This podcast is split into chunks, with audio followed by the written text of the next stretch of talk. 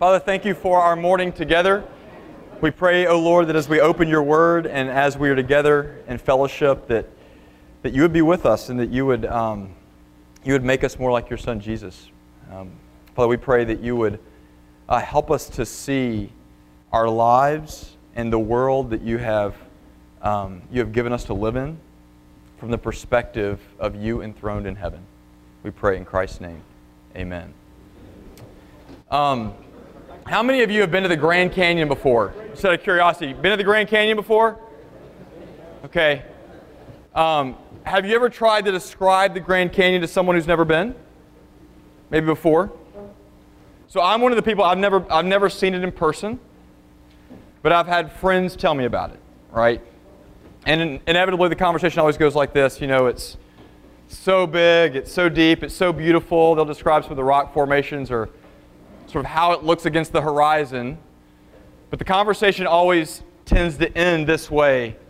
You know, you really have to just sort of see it for yourself in person. That's the only way to explain it. You got to go, you got to stand on the edge, and you got to experience it for yourself in person. Now, I've seen a picture of the Grand Canyon, postcards, whatever else. I've flown over it in an airplane. Amazing. But still, it's a tall order for someone who's been there to translate their experience of standing on the precipice and looking over it to someone like me who's never seen it in person. Now, for those of you who've been to the Grand Canyon before, can you imagine trying to explain the experience of what you saw and how you felt and um, what it was like for you to someone who doesn't even have a concept of a canyon? Let's take someone who's lived their whole lives on a remote island in the Pacific Ocean, okay? And all they've seen by comparison is how some streams move through the sand when it rains and go to the ocean. Can you imagine trying to ex- explain, to make them understand what it feels like to stand on the precipice of the Grand Canyon, how it feels, how it sounds, how, how, how it looks? Can you imagine trying to explain that to them? How hard would that be, right? I say that because I really want you to appreciate the task that John has before him here in Revelation 4, right? Um, in Revelation 4, John is lifted up into, he says, the throne room of heaven. He's lifted up into the Holy of Holies, the inner sanctum, the place where God Himself dwells.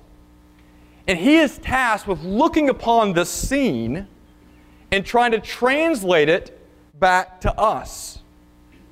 Knowing that we have never seen anything like it or, or have concepts that really translate into what he is seeing for himself. And don't you just get the sense that, I don't know, I mean, it doesn't say this. I just imagine if I were John standing there, I'd want to say, look, I'm doing the best I can here, people. you know, really to appreciate this, you've just got to, you've really got to see it for yourself. And I want to start here this morning because we're going to try our best in our imagination to go with John into heaven and to walk with him as he walks there and to see what he sees and to feel what he feels. But I want, I want to do so with this disclaimer. This is far more immense and intense than our imaginations can likely reach. I just want you to keep that in mind as we get a taste of heaven itself as we go with John. And to remember that as we hear him report back to us what one day we will all see in person, every one of us, as we stand before the throne of God. So here's a little exercise for you as we read the passage this morning. I, I really want you to try your best with, you know, just a minor amount of coffee so far in your system. I know you're trying to wake up. 7 a.m., it's Dallas, Texas. It's a Tuesday morning. I want you to try your best to imagine what John sees and feels and hears. Go with him, okay? I'm going to read the passage now. I'm going to read it slowly so you can try to take it in as much as possible. If you need to close your eyes and do that better so you can focus, no one will think worse of you, okay? So let me read the passage for us and try to get a sense of the scene that John wants us to see as he goes to heaven himself. John writes, Revelation 4 After this I looked and behold, a door standing open in heaven. And the first voice which I had heard speaking to me like a trumpet said, Come up here. and I will show you what must take place after this. At once I was in the Spirit, and behold, a throne stood in heaven, with one seated on the throne. And he who sat there had the appearance of jasper and carnelian. And around the throne was a rainbow that had the appearance of an emerald. Around the throne were 24 thrones. And seated on the thrones were 24 elders clothed in white garments, with golden crowns on their heads. From the throne came flashes of lightning and rumblings and peals of thunder. And before the throne were burning seven torches of fire, which are the seven spirits of God. Before the throne there was, as it were, like uh, or a sea of glass like crystal. And around the throne, on each side of the throne, are four living creatures full of eyes in front and behind. The first living creature was like a lion the second living creature like an ox, the third living creature with the face of a man, and the fourth living creature like an eagle in flight. And the four living creatures, each of them with six wings, are full of eyes all around and within. And day and night they never cease to say, Holy, holy, holy is the Lord God Almighty, who was and is to come. And whenever the living creatures give glory and honor and thanks to him who is seated on the throne, who lives forever and ever. The 24 elders fall down before him who is seated on the throne and worship him who lives forever and ever. They cast their crowns before the throne, saying, Worthy are you, our Lord and God, to receive glory and honor and power. For you created all things, and by your will they existed and were created. Uh, two things for us this morning. The first thing is this I, I just want us to process what we just heard together.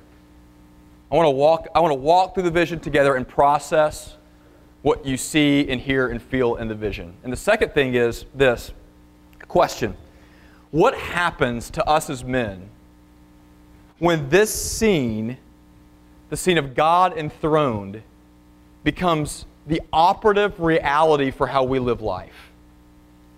What happens when we look at this scene and say, this is true in all of reality? This is the center of truth in what is real in our world that we see and what we don't see. What can we expect to happen in our lives? So, first of all, the vision. And I want you to notice in the vision that the vision begins with two points of visual focus. Here's where we see that. You see it whenever John himself writes the word behold. So this happens a lot in the New Testament. You see the word behold, and the word behold is, is, is someone pointing and saying, Don't miss this. Look at this, focus on it, gaze upon it. Two, two times that John writes that, two points of focus in the vision this morning. The first time he says it is in verse 1. He says, Behold, and what does he, what does he want you to focus on? You see that? Behold, there is a door standing open in heaven. Now, I think it's easy to read and to look over that, but you wouldn't read and look over it um, casually if you were Jewish because heaven wasn't an open invitation um, in the Old Testament, right? Um, the Old Testament tells us that there were, there were places where there was actually a copy present on earth of what heaven was like. And one of those places was in the tabernacle, in the temple, and there was a room in the tabernacle and in the temple called the Holy of Holies. It was the inner sanctum, supposed to be a copy of the very throne room of heaven. And the way into that room was veiled, heavily veiled, which meant that the door was shut and only one man, the high priest, on one day out of the entire year, and only with the appropriate blood of the appropriate sacrifice could ever enter into that room. And here is a voice inviting John, a sinner, and men like us, sinners, to come into the room itself. The door is open. And I just want you to notice, Paul can talk more about this next week because it comes up more in chapter 5. Who is the voice that invites John into heaven? One like a trumpet. Well, do you remember who that was in chapter 1? It's Jesus. Jesus is the one that takes this sinner John into heaven with him. Extremely important. The way there is by invitation from this person. We'll talk more about that next week. That's the first point of, of focus. The second point of visual focus is what? So John is lifted up into heaven. Not sure really how that works, by the way. It just says he was in the Spirit. I don't know if he was beamed up or heaven came down or what happened, but somehow he, he finds himself in heaven and he says, Behold, look, pay attention, a throne. Behold, a throne. This is important because this throne is where you will find yourself and ourselves as we continue in Revelation for Tuesday mornings to come. This throne is the center of the rest of John's vision. John wants you to see above all else that there is in heaven a throne. Now, what else do you see as you look upon the throne? Well, first, I just want you to notice that the first thing he wants you to see is the one who is seated upon the throne. He doesn't name him there, but he says there's one seated upon the throne. And how does he describe the one seated upon the throne. He says he looks like what? What does he say? Jasper and carnelian. And this is where I think you have to appreciate a little bit the task of John. He's probably saying, like, you know, I'm trying my best here. You know, this is what I got. So whenever heaven, whenever the Bible describes something beautiful, it almost always uses um, gemstones or jewels. You'll see it at the end of Revelation 2 when it describes the heavenly city. But jasper and carnelian are particularly interesting because of what they look like. So so commentators tell us that jasper is this stone that, um, that is multicolored, translucent.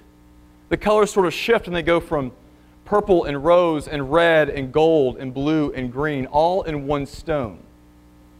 So the way that I imagine this is sort of like, have you ever seen at least a picture of the northern lights? How the colors shift, right? Well, imagine a more intense and crisper vision of this, right? That's what he's saying. Then he uses the, uh, the stone carnelian, and carnelian was a stone that um, uh, was reddish, that had a fiery radiance to it.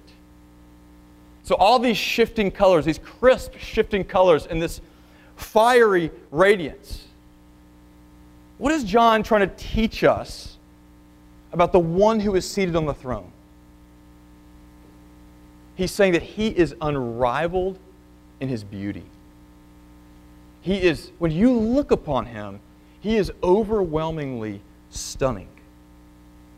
What I want you to see here is, men, we need to hear this that it's not just that truth is important in heaven, it's not just that righteousness is important in heaven, beauty is important to God. God Himself is beautiful to gaze upon. David says it in, I think it's Psalm 27 the one thing I seek is to gaze upon the beauty of the Lord, to look at Him and to be overwhelmingly stunned by who he is. What else does he say? He says, Look, I also notice that coming from the throne as I'm looking upon this beauty, there's lightning and thunder. Has anyone ever been close to lightning before? Like really close, like you, not in the distance, you kind of saw it in the field, or but like beside your house or driving along the highway and it hits at a field beside you. How'd you feel? It's pretty, pretty, pretty terrifying, isn't it? I mean, it's terrifying.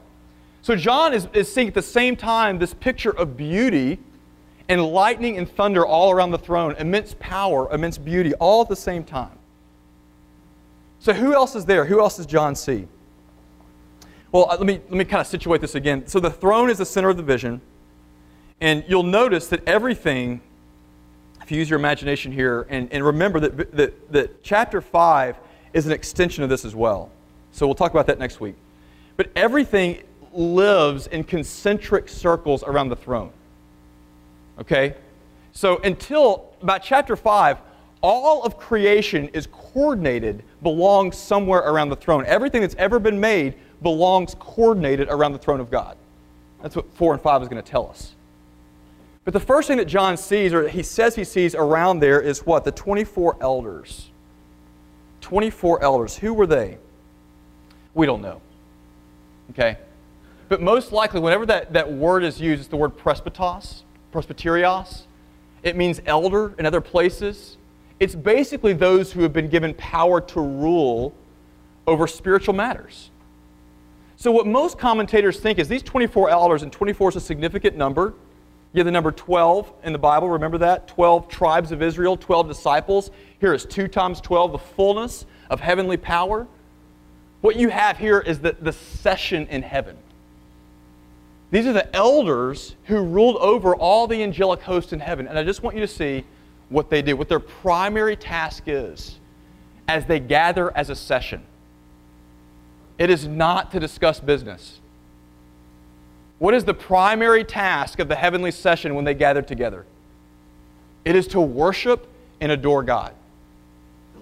They, they, they take their crowns, all the authority and responsibility given to them, and they together celebrate Him and throw their crowns down at the feet of the one who is immensely beautiful. To be a good ruler, to be a good authority, this is what, this is what we do. We give back to God the authority He's given us in worship and celebration, and we submit ourselves to Him. Okay, the elders. Here's the fun part now. Who else is there? This is what y'all wanted to know anyway, right? Who else is there? Can you imagine John reporting back? Okay, John, you went to heaven. Who'd you see? Well, you know, I saw the, the 24 elders were there, the leaders of the angelic host, the people, you know, what you'd expect. Uh, God was there, the one enthroned. He was like Jasper and carnelian. Oh, and yeah, there, there was four creatures there, right? You know, the ones that have eyes all over their body, that have six wings, and one of them kind of has a, a head that's not an ox, but like an ox, and one like a lion, and one like a man, and one like an eagle in flight with eyes all over before and backward, and they're tall and they're all around. Oh, you know what I mean, right? No. We have no idea.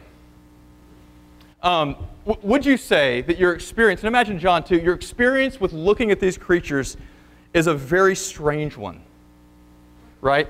And it's funny that the other, there are two other people in Scripture, Ezekiel and Isaiah, who write about their experience in seeing the throne room opened up to them.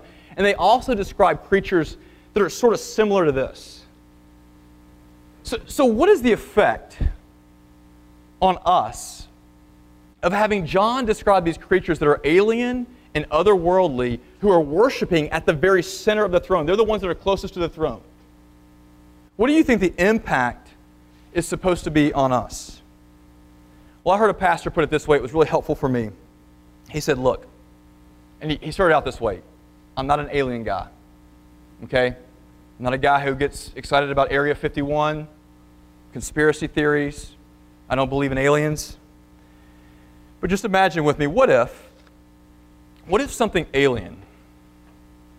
What if something powerful? What if something otherworldly showed up this morning in downtown Dallas, Texas? Let's put it beside the crescent, okay? As tall as the crescent. And we're standing up at this thing with full of eyes, with a head like an ox, right, in the middle of downtown Dallas. And we're waiting in sort of terror to, to sort of see what he does next. And his first words are this I love and trust the God of Abraham and Isaac and Jacob. Would that sort of up the ante for you a little bit, you think, in your faith? think so? Uh, um, would that bring a little bit of confirmation in the places of doubt and apathy in your own life? I mean, don't you see, don't you think like if you saw a creature like this in person, you'd say, you know what, good enough for him, good enough for me. I'm in, you know? So the effect of these strange creatures, right, who are around the throne and who are extolling the holiness of God, they are celebrating the otherworldliness of God and their own otherworldliness, is to make us as men pause and say, you know what, maybe the Lord Himself is bigger and more glorious and more transcendent than I've considered.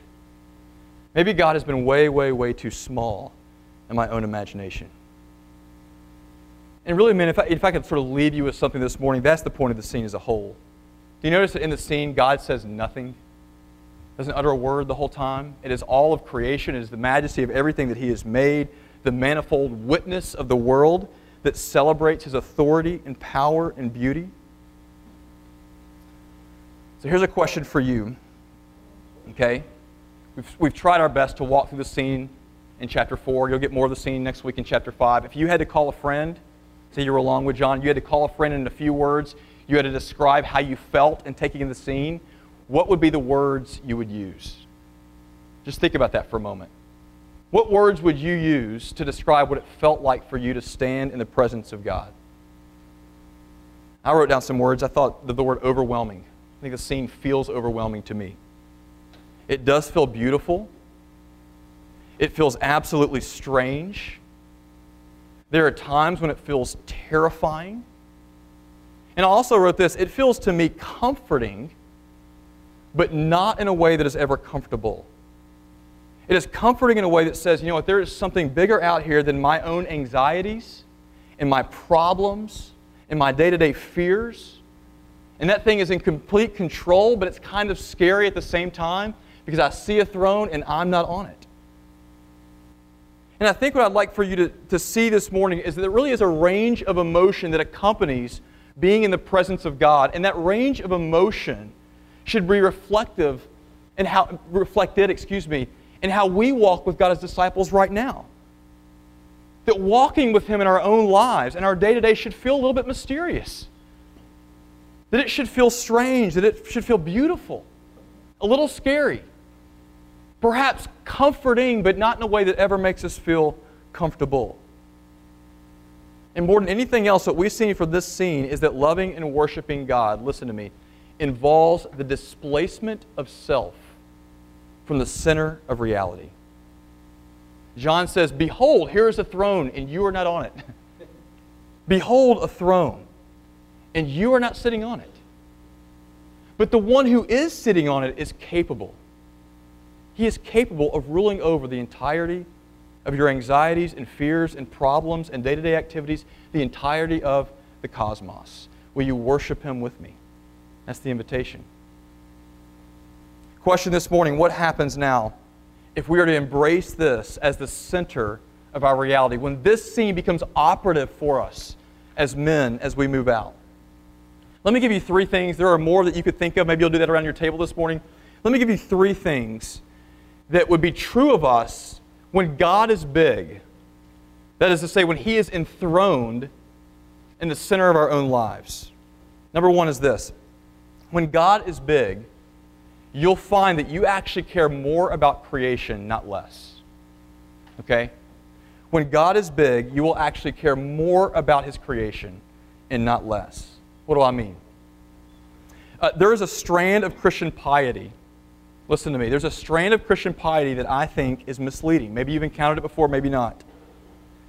That strand says that the beauty and grandeur of God as God becomes more important to you, as His beauty grows in your own imagination, in your own heart, then you will actually care less about the things of this world. So, for example, take the song. I'm not trying to pick on the song. If this is your favorite, I'm sorry. My seminary professor always hated this song. That's what made me think of it. It's, it's the song Turn Your Eyes Upon Jesus. You know, you've heard the song before. Turn Your Eyes Upon Jesus. Beautiful song. Look full in His wonderful face. And what? the things of this world will grow strangely dim in the light of his glory and grace. Now, I get the, I get the you know, good song. What the writer is trying to communicate is that your perspective will change. You'll care more about him than you will the other things. But I just want you to see in Revelation, creation never dims. It never dims in the light of who Jesus is. In fact, what creation does is it's infused with meaning and purpose and, and possibility as it's coordinated around the throne of God. And what I want you to see is that as, as God becomes bigger to you, you will actually care more about the world. You'll care more about the environment. You'll care more about your friendships and about your neighborhoods and about your work and about the strangers that you meet in passing because everything on heaven and earth was made to participate in the worship of God, and you'll care about that. You'll care about the kingdom of heaven coming to earth. You'll care about, you'll care about all those things being coordinated and being offered up in praise to God. In other words, when God is big, your ordinary life will become more infused with meaning and beauty and purpose, not less. Not less. That's number one. Number two, when God is big, imposters are exposed. Okay? When God is big, imposters in our lives get exposed. And here's what I mean so, um, so you know, John is writing this. The, the original sort of uh, audience are these seven churches that live in the Roman Empire, In the Roman Empire, when Vespasian became emperor in 69 AD, do you know how all the cities came and celebrated his coronation? They came around him and they took wreaths and they threw wreaths at his feet, just like in the vision. Uh, when Domitian became emperor, later on at the end of the first century, he had his subjects address him as my Lord and my God, just like in the vision. In other words, when the seven churches heard this scene reported by John, what they heard was not only a call to worship the one true God, at the same time, they heard a call to reject everything and everyone that would make a similar claim in their lives. So when God is big, when He is enthroned, when we see Him for who He is, all the imposters, all the false gods, clearly are exposed for how they present themselves to us. We begin to get a, a very clear vision of how false gods present themselves to us in our lives. So, for example, how money, which is a good thing when coordinated in worship to God, how money can present itself to us as the one who can ultimately make us secure. How romance, a good thing. How work, a good thing. How work can present itself to us as the, as the thing that can ultimately affirm us and create our identities as men. How uh, self, a good thing. Yourself is a good thing. How self is the one who can claim the authority to command us and to justify our loves and our desires and our, our actions. How governors or policies or political parties can claim the authority to save us from the bad future, wherever the future is going that's bad. I just want you to see that whenever God is big, you'll notice how often the imposters try and claim the prerogatives and priorities the glory and honor and power that belong only to Him. And you'll be able to resist those lies. You'll, you'll see them and resist them more readily. That's number two. And Finally, this, and I hope this is most encouraging to you this morning.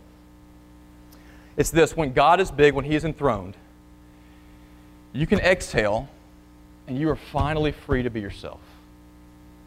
When God is enthroned, you'll be able to exhale and you will finally be free to be who you were made to be.